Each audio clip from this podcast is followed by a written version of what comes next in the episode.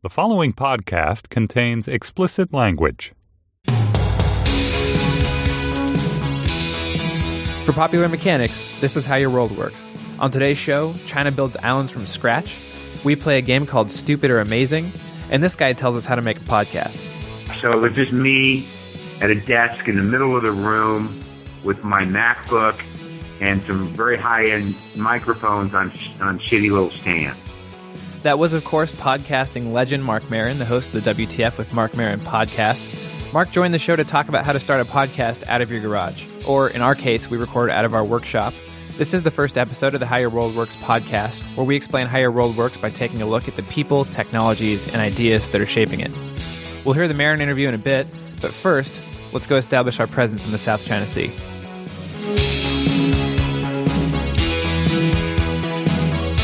Okay, so joining me now to talk about the news is our desk bound foreign correspondent, Katie McDonald. Katie, thanks for joining me. Hi, thanks, Kevin.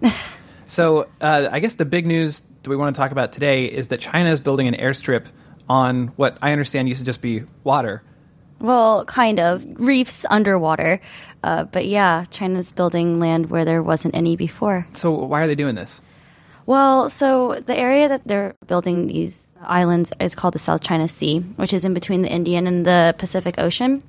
Seven different countries were claiming this area, and China wasn't really able to establish their claim because they didn't have anywhere to land their boats or their aircraft. So, what they needed to do was build islands for them to rest and refuel, and that's what they've been doing since January 2014. Okay, so it's hard to kind of stake their claim if all they can do is like patrol ships back and forth through it. Yeah, exactly. So instead, they build their own land. How do you do that?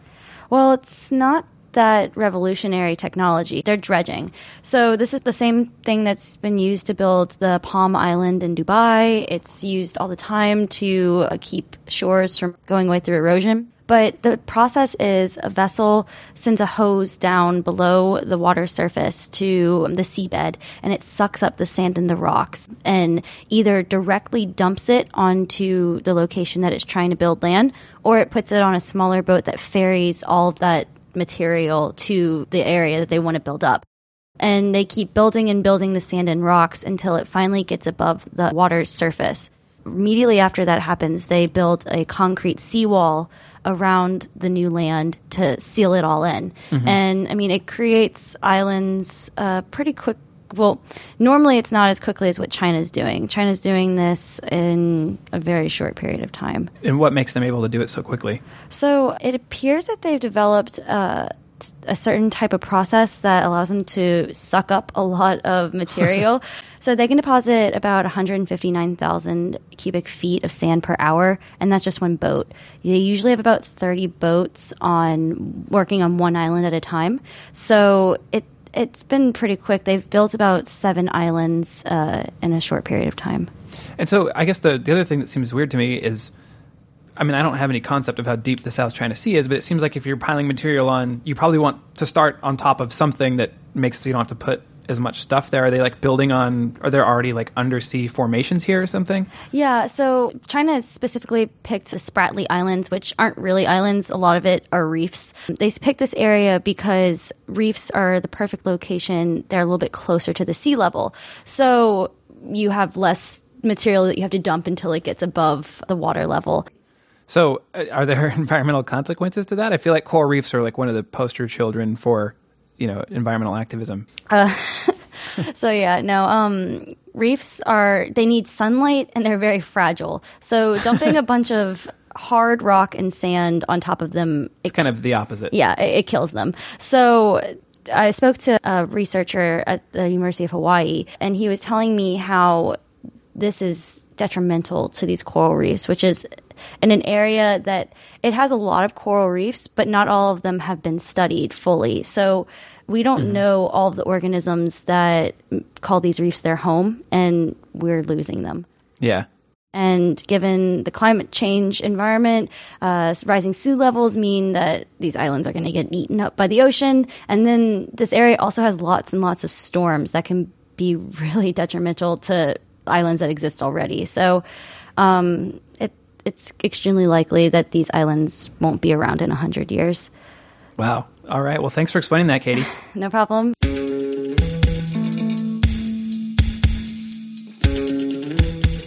My next guest is the host of the WTF with Mark Maron podcast, which many consider to be a pioneer and one of the best examples of the medium. It's a bi weekly show in which he conducts deeply personal interviews with comedians, musicians, actors, and directors. Slate named his 2010 interview with the comedian Louis C.K. the single best podcast episode of all time. Maron's also an author, and he's the star and creative force behind the IFC show called Maron.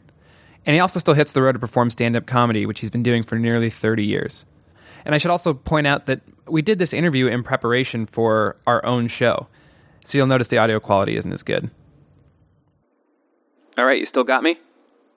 Yeah. So tell me about how you ended up starting a show from your garage. Okay. Well, the garage that I work out of, you know, my house was an old house. It was built in like 1924, and the garage is like this weird, old, single-car garage, sort of in back of the house, you know, with the driveway running alongside of the house. And when I moved into this house, there was the guy before me had put some drywall up. He kind of used it as a studio. Like he definitely recorded in there, but there was no, it was not made to be a studio. All that was up, there was drywall up, but there was still the, the old beat up workbench and this horribly cracked cement floor and, uh, and like these barn doors. So I had this idea that I would make it an office and eventually do a radio show out of there when I was on radio. I thought I could hook an ISDN line up in there. I had no sense of, you know, sound. So like I, it, it was going to become an office. So I started moving some stuff out there, but it never really happened. So ultimately, like when I got the house shortly after, I put a floor in there, but I didn't do it right. I just put platforms down. Like I didn't re-pour the concrete. So I just built the platform floor on top of it and uh, put some linoleum tile down. It's very ugly. I don't even know why I thought thought those colors would be good. Yeah.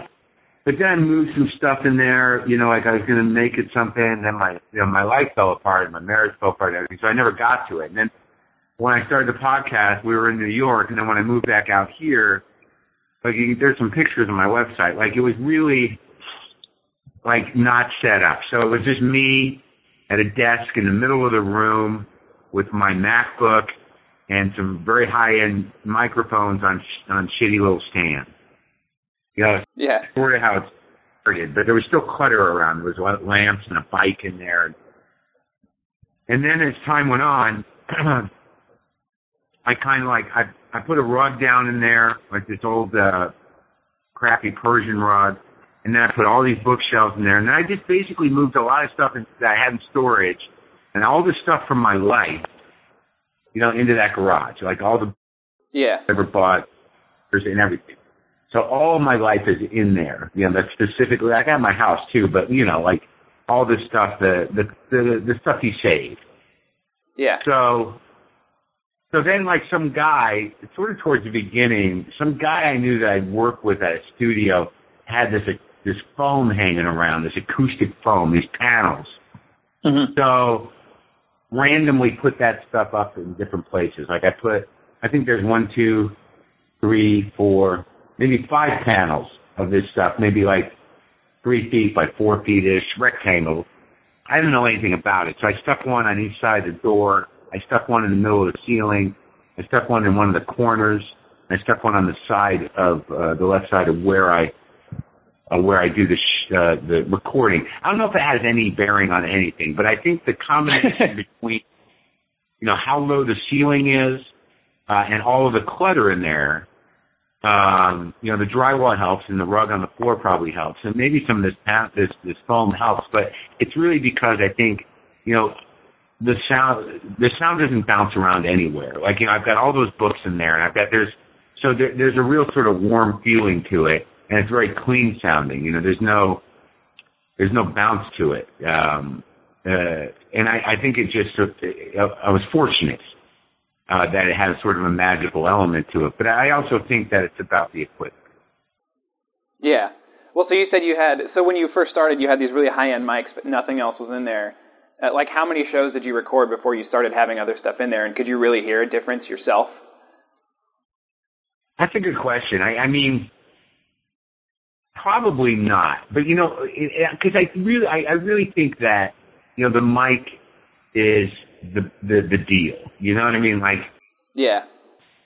some guy referred me to these, you know, Shure SM7s, which is sort of a broadcast standard. You know, some people singing them. They're they're they're they're they're a classic mic. Yeah. Certainly seen radio stations, and, and I've heard that Michael Jackson used to sing into them. But um, but they're they're great mics, and they're they're very responsive when you get right up on them. They're specifically for voice, and I, I think that that is the essential part of the setup. Is that you know if you're going to do it and you want it to sound good, just spend the money on the mics. I don't think that podcasting mics generally sound good. I don't think that pumping the mic right into the computer, uh, you know, necessarily sounds good. So I, these mics are about 350 a piece. Yeah. It's the SM7 you said. Yeah, yeah. And then I had this, I bought this old analog mixer. It's not old, but uh, the reason I got it was only because when I was at, uh, when I was doing radio, they used to, we used to take these little mixers on remotes. And they're just this little six channel, it's a Samson MDR 6. It's an analog mixer. And, uh, the little thing's like 110 bucks. And I run that, run the mics into that, and then I go directly into my Mac Mini, uh, with a, you know, like RCA to 3.5 millimeter plug into, right into the side of the computer and the mic hole and into GarageBand. You know, so I'm really recording with one channel. There's no separation of channels. There's different ways to do it. Yeah. You know, like, you know, you can get a, a USB mixer that would line up with Pro Tools or whatever, and like, you know, you can get separate levels on each mic. It's just not what I do. It's not the smartest thing in the world, but it's the way I've always done it. But I think the mic and the mixer makes a difference, and then I just ride the levels myself during the conversation. Yeah. How much do you think? Uh, so you- you're talking about having like all this clutter in your garage, and I mean, it does seem like yeah. I mean, if you can't have sound bouncing off, that's great. But I mean, also, I mean, how much do you think that clutter like just gives you the mojo for the kinds of interviews you do? I mean, getting people to get really personal, being surrounded by all this like detritus from life. That's got to be good for the like the ambiance or something, right?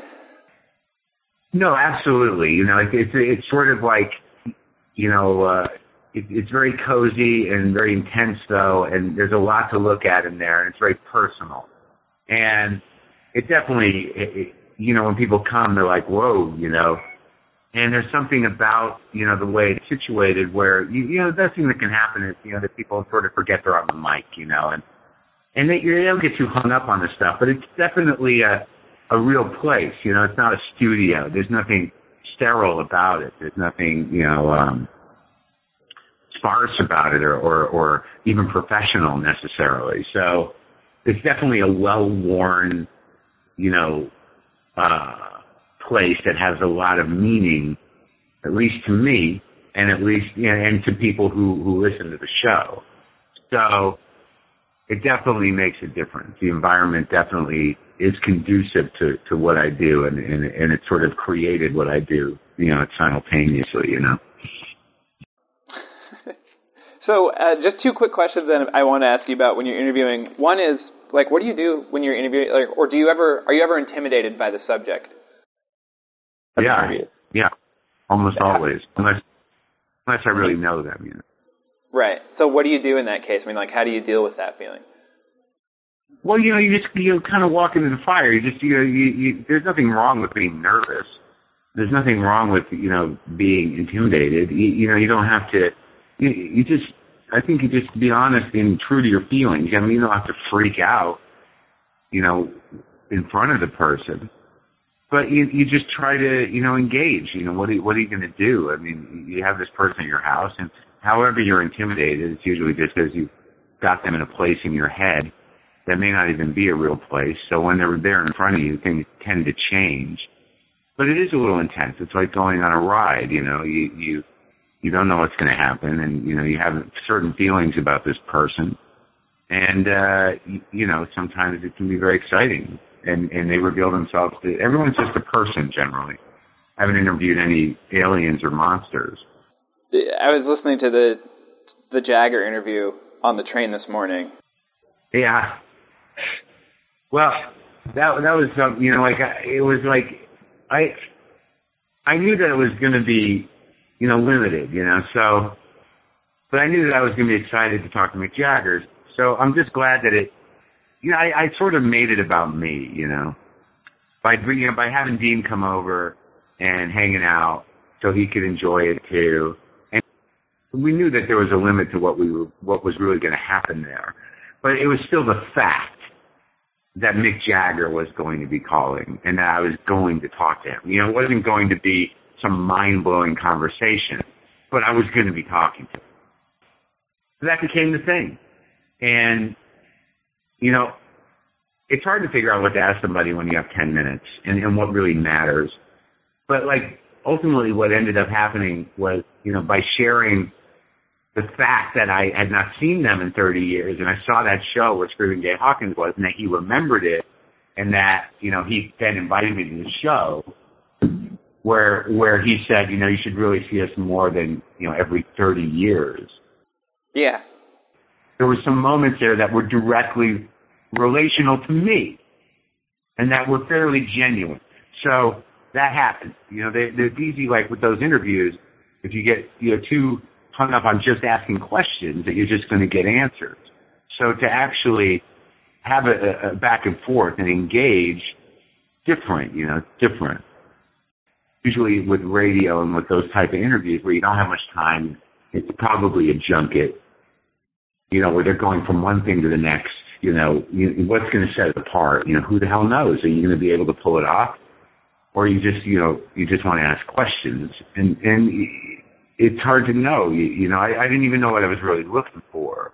A couple of moments there I thought were pretty great. You know, like when I asked them about Keith, it was clearly that, you know, they weren't getting along great, but they were getting along. You know, like there was that, just the way he said, yeah, I saw him the other day. Like, they're just Yeah. sort of weird. Yeah, I felt like you kind of got lucky that they called you unexpectedly too. I sort of thought that like your energy was just different if you'd gone inside for half an hour first.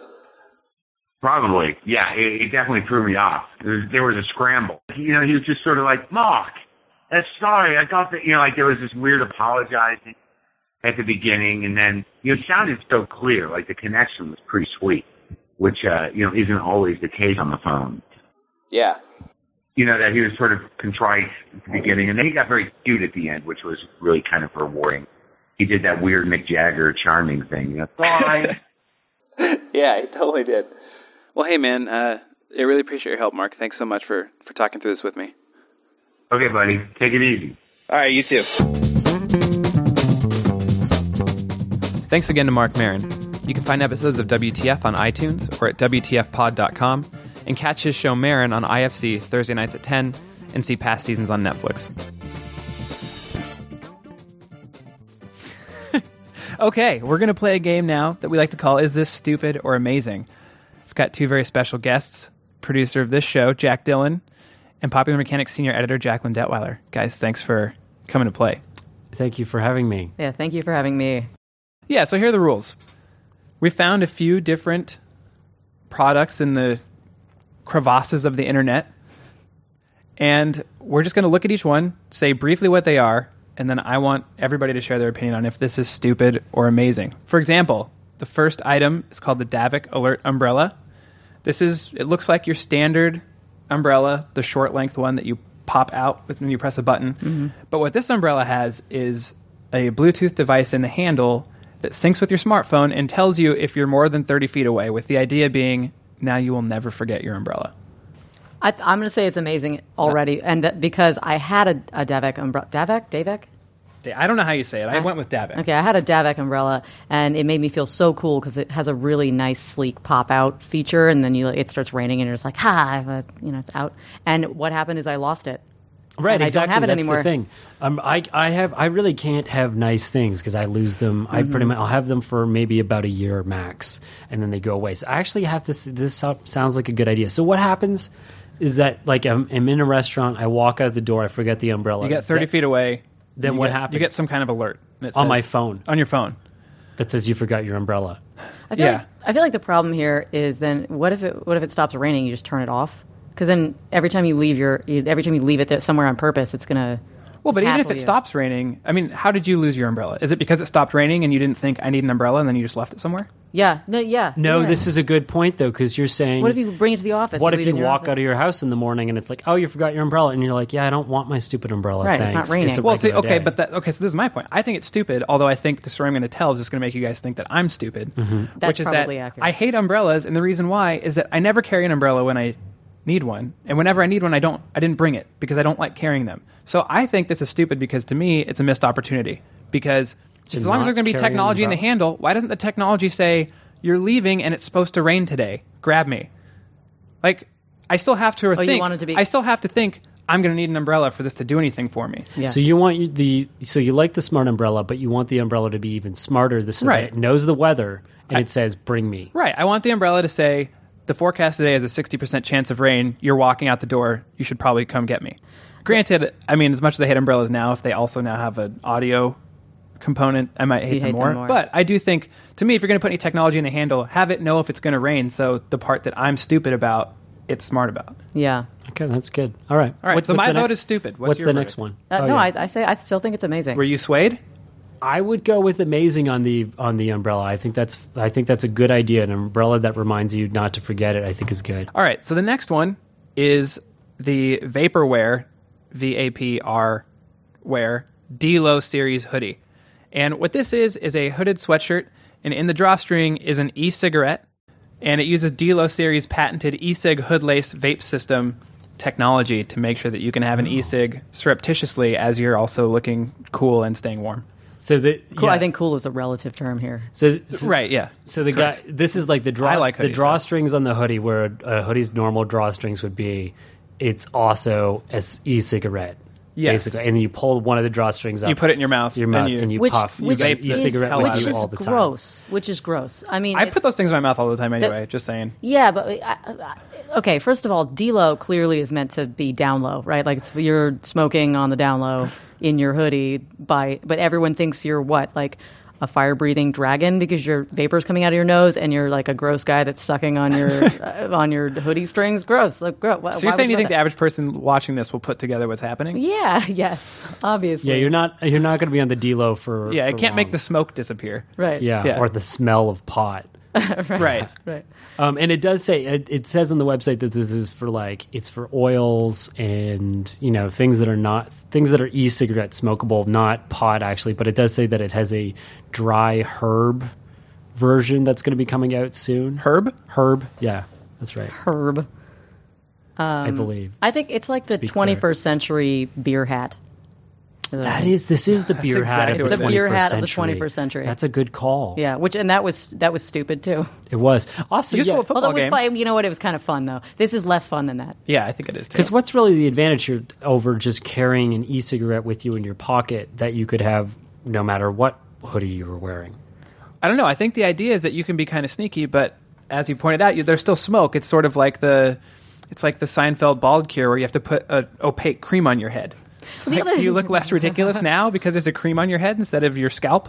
Like it's just Yeah. Yeah, no. The other thing is that the other thing is that if okay, say a cop comes and you're you know somewhere that this is not legal. this is not searches. He's like, I don't know. but right. Well, find first of all, this shirt I'm looking at it. It says vaporware on the front of it, and it's not like if some guy comes up to you and says, "Hey, like, do you have an e-cigarette full of pot?" You can just throw it down the drain or like throw it on the ground. There's you not can't- always you a gonna, like, drain, rip- Jackie. Come on. Okay. well, I think that's why they left the vowel out so you wouldn't realize that it Oh, was it's vape. vape. Like Best thing to do in that situation is cry. FYI, Okay, so I- I think we're all in agreement. Stupid. this is Stupid. really stupid. What if I Really had What if stupid. I had said that this was amazing? What would you do to me? We wouldn't invite you back for the oh. next Oh, we would though. I think we would invite you back for controversy. yeah, I should have. Next time, I'm going to You say could this. you could be the Ann Coulter of this podcast. I'm, al- I'm already that. All right, guys. It's been fun. Thank you. This has been the How Your World Works podcast from Popular Mechanics. Today's episode was produced by Jack Dillon. We'd like to thank Andy Bowers and Laura Mayer of Panoply and Popular Mechanics editor in chief Ryan D'Agostino. Thank you to Sony for the studio monitor headphones that we use and to Rode for the studio arms that hold up our microphones. For Popular Mechanics, I'm Kevin Dupzyk. Thanks. We'll catch you next time.